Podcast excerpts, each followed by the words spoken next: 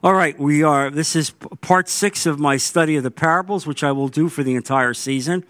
Uh, and so, th- this parable I have uh, entitled Understanding the Economy of God. Understanding the Economy of God. Uh, and it's really ab- about the study of a vineyard and the owner of a vineyard and how he ran that vineyard. And Jesus really gives us this to poignantly outline how God's mercy works, how salvation works, how different it is uh, as contrasted to the way we might think of it. Uh, and, and so, if you understand how God's economy of salvation works, all you have to do is look at the differentiation and juxtaposition between the thief on the cross and Judas Iscariot. Judas Iscariot spends three full years walking with Jesus. He's there seeing him every single day, all the hours of the day. He watches him. He sees how he lives. He sees his sermons. Uh, and we see that. And yet, despite all that, despite spending three years with the Savior, despite all that, uh, he, he will betray Jesus. Uh, he will betray Jesus, and we know that his life ends in a horrible uh, suicide. Now, you contrast this, you see, to the thief on the cross. And he wasn't, you know, in many churches we used to preach about him as the good thief, right? You've heard that. He was the good thief. Well, let me break it to you. He was no good thief. He was uh, affiliated with Barabbas. He was involved uh, in murder and mayhem and insurrection. Uh, and in fact, he blasphemed Jesus even when he was first put up on the cross. But as he had a chance to reflect on the life of Christ and see the way Jesus was responding to these taunts and the suffering, he knew right away that there was something incredibly different to him. Uh, and that's why, uh, effectively, he says to Jesus, Lord, well, he says to the other thief, we, we deserve what we're getting. We deserve to die, but not this man. Look at him. Lord, remember me this day in your kingdom.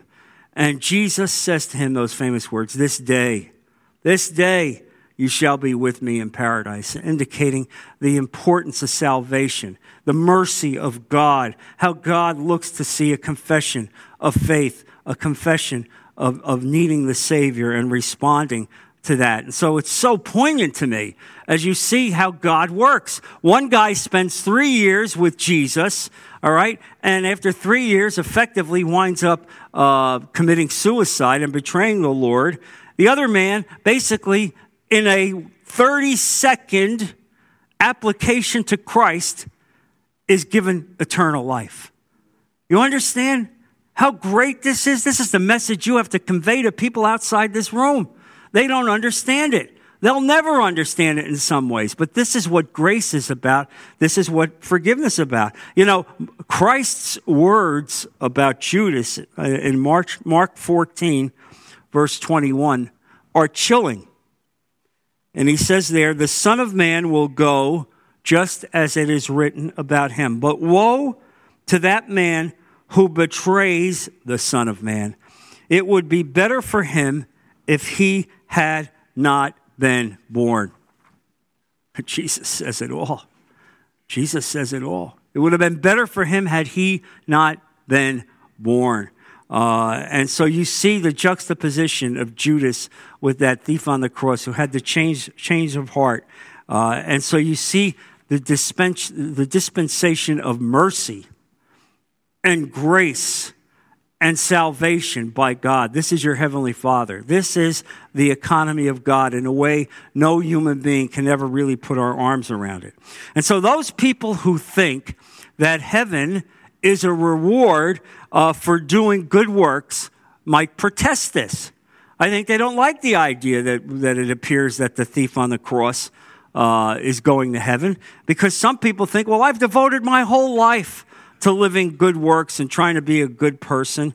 Uh, and how, and now God, God reaches out to this despicable person in the last minute of his life and saves him. And there are people that find this offensive because they're not God, because they don't have the heart of God. They don't have the mercy of God. And, and you know, we, you get certain, certain words and scriptures uh, in the Bible where God speaks his own mind. If you turn to Exodus chapter 34, verse 6, this is the occasion where Moses has been commanded to God to remake the Ten Commandments. You remember, he got down off the mountain the first time. He saw them dancing around a golden calf. He flipped out. He threw the, the stone tablets down and smashed them. Well, he was told to go ahead, carve out some more stone, come back up on the mountain, and, and God says, and I will rewrite them. I will rewrite them with my own finger. Well, in Exodus chapter 34, verse 6, it says as, as follows, and this is God speaking. And he passed in front of Moses, that's God now, um, proclaiming the Lord, the Lord, the compassionate and gracious God, slow to anger, abounding in love and faithfulness, maintaining love to thousands, and forgiving wickedness rebellion, and sin. Yet he does not leave the guilty unpunished. He punishes the children and their children for the sin of the parents to the third and fourth generation. I want to camp out on that momentarily so you understand it. Look at how God describes himself uh, slow to anger. Well, you know that. Look at your own lives. Look at, look at, look at this world. If God had been quick to anger, this world would have been wiped out a thousand years ago. But he's slow to anger. He gives mankind a time to repent, abounding in love and faithfulness. And you see that in God as he describes himself, how faithful he is to us, even when we have abandoned him uh, at times. Uh, and, and really loving us. It says there, uh, maintaining love to thousands and forgiving wickedness. He forgives wickedness constantly. When we ask for forgiveness, He does that. Rebellion and sin. That's your God. That's who God is. Yet He does not leave the guilty unpunished. And this is why Christ had to come. Because your sins remain. Even though God would forgive those sins, He only forgives them because of Jesus Christ. Uh, and so, as Jesus' uh, death on the cross forgives the sins, yet the guilty remain unpunished. And, and those who do not accept Christ will be punished. That's the economy of God. That's how God works. He, he, he has to be this way. He's God. He could not possibly be perfect and holy if in any way he countenanced sin. He will not countenance sin. Um, and so you see here, and then he says, punishing these children and their, and their children for the sin of their parents to the third and fourth generation. Now, I don't want you to leave here thinking that there are people whose children, grand grandchildren, and great grandchildren are being punished because of the sins of the parents. That's not what that verse means. It means that if the family continues in sin, if there is an ongoing pattern of sin that continues from the father, to the children, to the grandchildren, to the great grandchildren, God will continue to punish. You understand? That's the nature of God. So that's how that verse needs to be read. God would never, ever punish you for something that your father did, uh, if in fact you repudiated it. God doesn't do that. Uh, and that's why we go back always to this great verse, which I, I, this is a verse that needs to be on your refrigerator. First John chapter 1, verse 9 if we confess our sins. He is faithful and just and will forgive us our sins and purify us from all unrighteousness if we confess our sins. And that's the nature of how God wants you to live. Yes, you're a Christian. Yes, you've accepted Christ, but there, re- there also requires a daily sanctification walk. You pick up the cross. It's the day two experience of your life. Yes, you're saved in day one. Now, day two to day 10,000, you walk with Christ. And as you walk with Christ, dust will come up on your feet as Jesus washed the feet of the disciples because of this. And we need to constantly be in a state of confession to God. Forgive me, Lord. Help me, strengthen me so that I can walk with you. And so here's the essence of the importance of this parable. And that is God's mercy must never be thought of as a reward for good works. You got that? Don't ever think that the mercy of God uh, is being bestowed upon you because of your good works. Your good works are like filthy rags. Now, it doesn't mean that he doesn't want you to do good works, but he wants you to do good works as if you were the hands and feet of God. You're walking for him. You're doing it for him. You're not doing it for yourself. And if you're doing it for yourself, that's the wrong motivation. That is absolutely the wrong motivation. And so, if God, you see, justifies the ungodly, grace is by definition undeserved. That's what this parable is going to be about. Drilling down and teaching us what is the significance of grace. Nobody, no one has any rightful claim to God's mercy. You have no claim whatsoever to the mercy of God. It is totally dispensed by the sovereignty of God uh, uh, to those God determines need to receive it. Uh, and, and it is on that predicate the mercy of God, the grace of God, that this parable now needs to be studied. And if you have your Bible, turn to Matthew chapter 20, uh, beginning uh, verse 15. Uh, the kingdom of heaven is like a landowner who went out early in the morning. It's actually Matthew 20, verse 1. The kingdom of heaven is like a landowner who went out early in the morning to hire workers for his vineyard. Now, you understand, as we study this, the landowner represents God.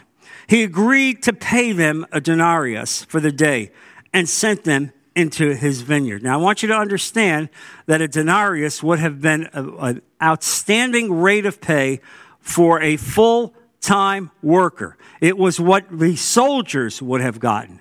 Any day laborer would not get anywhere near a denarius. He would get a fraction of this. But this landowner is so beneficent that he is giving the, the wages to day laborers as if they were fully employed as full time workers. And so he pays them the denarius for the day and sent them into his vineyard.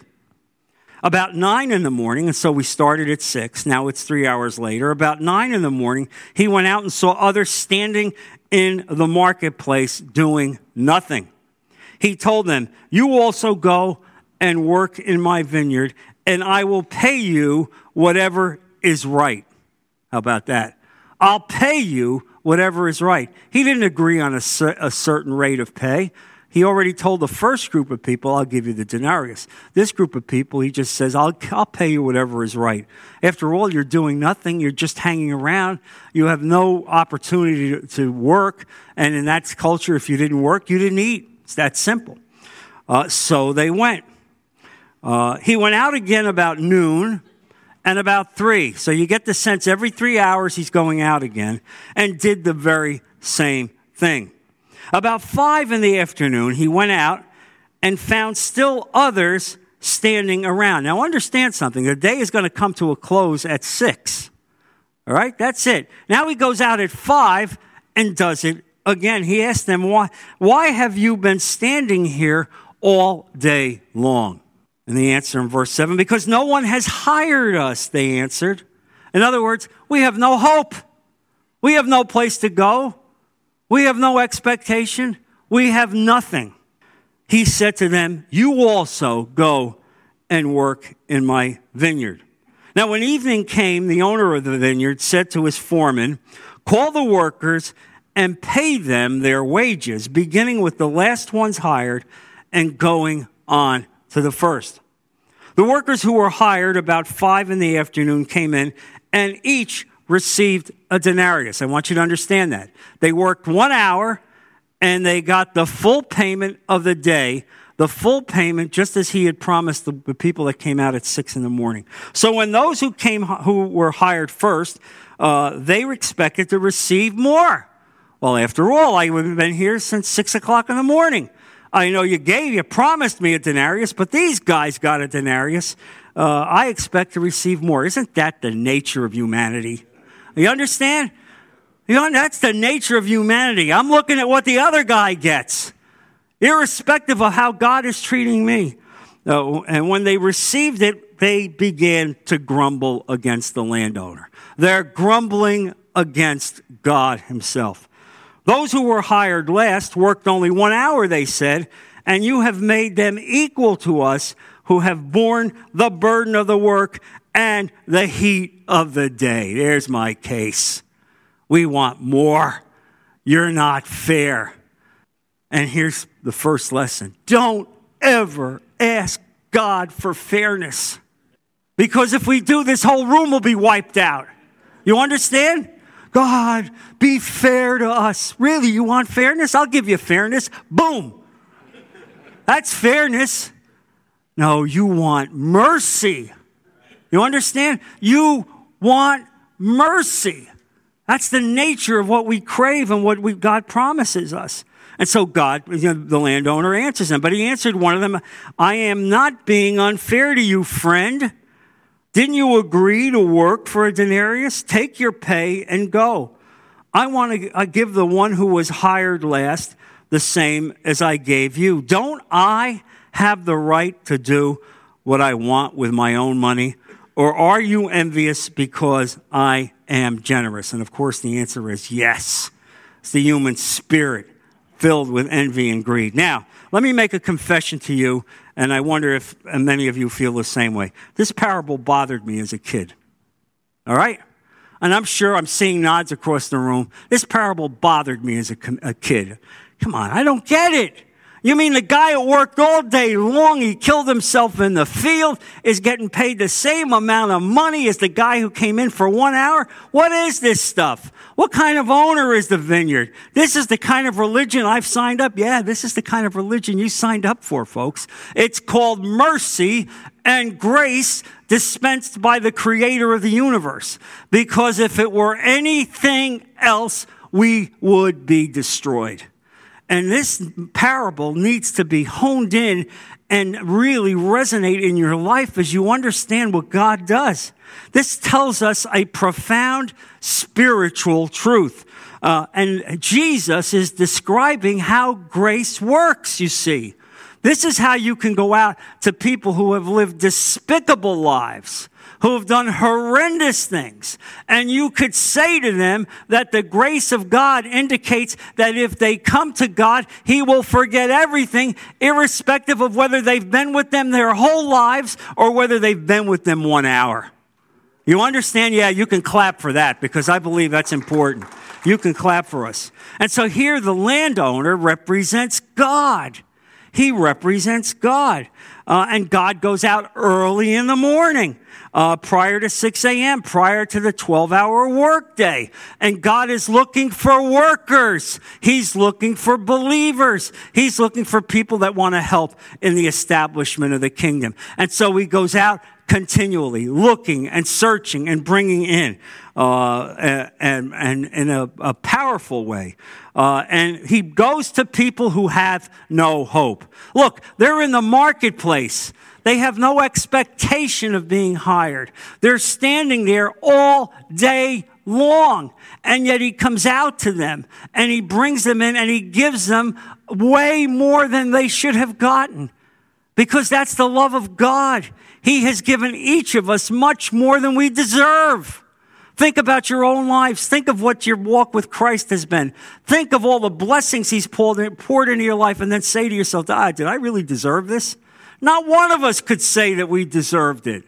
None of us. Because He forgets the sins of the past. Uh, and so here you, you recognize if you didn't work, you didn't eat. Effectively, you're not going to be saved. And so He dispenses it. This man who represents God, was incredibly generous.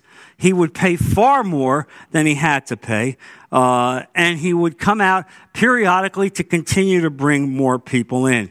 Every hour he did. He went out every three hours and did it. So it's so incredible. And you know, the first group of people, he made a specific promise about the pay, but everybody after that, he just said, I'll pay you what's fair. And they recognized it. Why? They had no hope, you see. They had no hope. And so if he said he would pay me what's fair, I'll rely on that. And you see the, the graciousness of God. Uh, they were desperate. They were hungry. They had no future. Uh, and, if, and when he asked them why they had been standing idle all day, which I love that question, why are you standing, standing around here all day? You know, it's three o'clock in the afternoon, it's five o'clock. Why are you standing here? They said, Because no one has hired us. We have no hope. We have no place to go. We have no future. We don't have a way to eat. And yet, the landowner hired them on the spot. Uh, and says, Whatever is right, you will receive. Whatever is right, you will receive. And so you're getting a sense for the economy of God, for the extent of grace and holiness and mercy. And humanity can't get it through its thick skull that this is how God operates. Because those guys at six o'clock in the morning, who were also getting far more, far more than they deserved, were unhappy why? Because the guys later in the day got the same amount of money. Well, let me clue you in. This is how heaven operates. You understand? This is how heaven operates. Uh, and, and under the economy of God, those at the end of the line, the thief on the cross will also be brought into heaven, irrespective of the fact maybe you've been born in church and walked in church and lived in church, but your, your complaint is not that God is going to bring other people into heaven. Your prayer should be, thank you, Jesus, for opening up heaven to me, a sinner who doesn't deserve to come. All right? I don't care who your mother and father were. I don't care if they founded the church. You understand that all of our acts of righteousness are like filthy rags. And when you understand this, when you really come to terms with this, you understand the graciousness and mercy of God that He would bring heaven for us and He would do this. Uh, and so you see how humanity acts, how it's so far afield from how God runs uh, uh, heaven. And so it's, it's, so incredible as we understand this. Uh, and Jesus has used variations of this parable at other times. Uh, in Mark chapter 10, uh, verse 3, he indicated that there are those who are last who will be first, and those who are first who will be last. Meaning what? Meaning, well, the thief on the cross probably would be called last. Time was running out for him. And yet he came to understand the love of God. But there are some people who think they're right with God. You look at the religious elite in Jerusalem, right? Here they are spending a lifetime of religiosity, thinking that they're right, that they're serving God. In fact, they're far from God. So far from God that they would repudiate Jesus himself, repudiate him, and wind up murdering him. And so you understand really how the economy of God, God's work. Look, the lesson of this parable is simple and profound. It is a picture of the sovereignty of God. You understand that? This is the sovereignty of God. All sinners are unworthy. Whether you go out at six o'clock in the morning or you go out at five o'clock in the afternoon. This proverb speaks of all who are redeemed, all who come to faith. The dying thief received the same eternal life as Peter and John. He received it, who literally gave their lives to the Savior. They're all going to heaven. They're all in heaven. You know, there, there are theologians that believe Nebuchadnezzar. How about that? Nebuchadnezzar is in heaven. Why? The guy who conquered Israel, who deported uh, hundreds of thousands of Jews and destroyed Israel. How? Because he came to faith. You understand that. He came to recognize that God was the creator, that there was one God. And when we make that confession, whether it's at 6 a.m. in the morning or 5 o'clock in the afternoon, God looks at it, pours his mercy towards you, pours his grace into you, and you are saved. If you learn nothing else that I said today, that's the key. That's the message. That's what you have to deliver to a lost world. Uh, the day of work in this parable is the lifetime of a believer. It's the lifetime of a believer. Uh, and uh, the vineyard is the kingdom of God. And I believe that uh, in this message, God directs the steward to go out and dispense the pay, effectively to judge the people. I believe the steward in this story is Jesus Christ. Uh, to whom all judgment has been committed. So understand something. Their pay, their pay has nothing to do with what they deserve. Forget the word deserve. You know? It's like my dad would say, deserve. Deserve? You deserve a beating. Okay? I grew up in a tough house. All right? You deserve a beating. You know, give me what you deserve. You don't deserve a thing.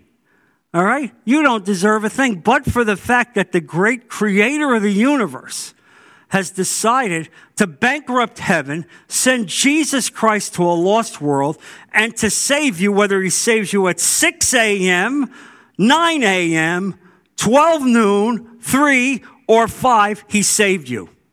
You understand? He saved you. All right? Uh, and that is the economy of God. Now, here's the point. Here is the key point. If you are a genuine believer, you receive the full benefit of God's grace like everyone else in the kingdom. When you accept Christ and you believe Him and give Him your life, you are now in the kingdom of God. Now, here's an important point to remember heaven is not a timeshare. I'll break that to you. All right? Heaven's not a timeshare uh, in which God is going to dole out uh, special, special properties. Okay? I know some of you are working hard. You'd like to get that waterfront view. I know that. I had uh, one of the guys here in, in this class, a lovely guy, I'll even say who it is, Alex, who said to me once he had a dream that he, and Alex is a talker, he and another guy who would come regularly, an older guy, Ed Smith, he had a dream that both of them were on either side of me in heaven in a condominium. Alex on one side and Ed Smith on the other. And I looked at him and I said, uh, knocking on the door, Jesus, can I talk to you for a moment? In other words, you see, some person's view of heaven might not be the same as your view of heaven. You understand? You understand the point I'm making? But here's the thing. Here's the thing. You're not, God's not doling out deeds based on what you did. Okay? All right? And let's understand it. There is no timeshare in heaven. God is not dispensing your spot in heaven based on your length of service or the quality of your service. Forgiveness is not measured as if you're measuring somebody's height on a wall. You got that? Forgiveness is forgiveness, whether it's 6 a.m. or 5 p.m. Forgiveness is the same. Here's the bottom line. When your life is over, it's over. And if you're a believer in Christ, you're going to be in heaven, along with your family who's there along with your friends that were there. And you're going to spend time with the disciples and most importantly with Jesus and God himself. Heaven is not a reward for long service or hard work. Okay? Heaven is a reward for those who believe in Jesus Christ who bow on their, to their knees and ask for forgiveness. This is important a lesson because you know there's all kinds of denominational untruths going out there that people are working. Oh, they're working their way to heaven. You know, they're working their way. Look, if God puts on your heart to sell everything you go, get on a boat, go to India and work in a leper colony, God bless you. But don't think that because you did that, this is going to elevate my status when I get on the other side. I want that waterfront mansion. It's important to me. Well, get it out of your head because that's not how it works. Instead, we work for Christ because we are so dedicated to what He did for us. We can't possibly repay God. We are being saved irrespective of our sins, of irrespective of our lives. Why would we not do whatever we could to advance the kingdom of God so that other people could come at nine or 12 or three or five. Amen? That's the job. That's your responsibility. Understand? You're not just sitting there goofing off. You're sitting there waiting for God to use you and elevate you and so. So, you know, here's the point. why did Jesus tell this parable? What was the context of why Jesus felt the need to, con- to give this parable? Uh, well, if you study the events before the parable uh, and the events after it, you get some insight. Uh, Jesus gave this analogy primarily for the 12 disciples because you see, they were disturbed. Uh, they reflected on the wealthy rich man. You remember the man that came to Jesus and asked Jesus that question What do I need to do to inherit eternal life? What do I need to do to inherit eternal life? And he was looking for praise because he indicated that he had followed the commandments. He had lived a, a spiritual life in every way. He was looking for praise from Jesus, but you're not going to get praise from Jesus because Jesus looks at the nature of your life. He knows we're all sinners. He's not going to praise you for a sinning life. He'll praise you because you've given your everything you have to, to God. So Jesus saw this, saw that he that his, this this was a man who thought he was right, and Jesus put his finger right on it. And that's what God does. You see, this is what God does in the conviction of the Holy Spirit. And I hope right now, even as you hear these words, that somehow in your life God may be convicting you about this. Uh, and Jesus said to him very simply, "Well, uh, go and sell all your goods." give to the poor, and follow me. That's it. Let's see. Ooh. Oh, I can't do that. I can't sell all my goods. I'm a wealthy guy. What are you asking me to do? I can't. I got a responsibility. I've, I've worked my whole life. This is mine. Me, me, me, my. You see how humanity is? Standing there right next to God Himself, understanding what, what eternal life is about it was all about me holding on, clawing on to what I have. Now, the disciples, you see, were stunned when Jesus did not encourage this man. They thought, gee, this is a great opportunity. We got a rich guy, Jesus. We need some money in this honor enterprise, right? This guy could be good. He could help us. Let's develop him. Wouldn't happen in any churches today, would it? You know, somebody coming in with a few bucks. Let's develop this guy. We can promote him. We'll put him on a committee. We'll promote him. And, so they asked him, Jesus, who can be saved? Wow, Jesus, you seem awfully strict. Who can be saved? Why? Because they were thinking of themselves. You understand? Each one of them was reflecting wait a minute, wait a minute. We've walked away from families. We've walked away from businesses. We've walked away from everything. Uh, and like the rich ruler, they had effectively abandoned everything, and they were looking for assurance from Jesus that their sacrifice was not for naught. This is what prompted the parable, as Jesus is teaching them about the economy of heaven and the grace of God. And so the disciples, no thought, no doubt, no doubt, thought they were going to get special benefits, special perks. Uh, they believed they were going to inherit the kingdom of God very soon. Uh, and they all assumed that they would sit at the right hand of the Lord. And you see, this was a naive and immature spiritual perspective uh, that they were that they were thinking of. Interestingly, and this is another indication that my interpretation of this is correct. Interestingly, after Christ had risen from the grave, and they were meeting as a group, and and uh, he was preparing them for the coming of Pentecost. Of course, Jesus wouldn't be around for Pentecost, but they asked him again. They asked him again.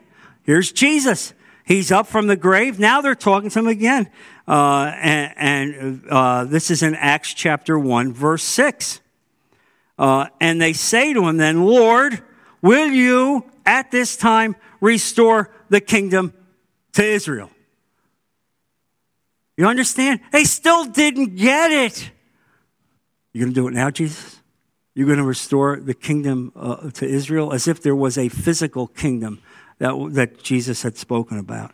Uh, because they were hoping to get their places of honor. You understand?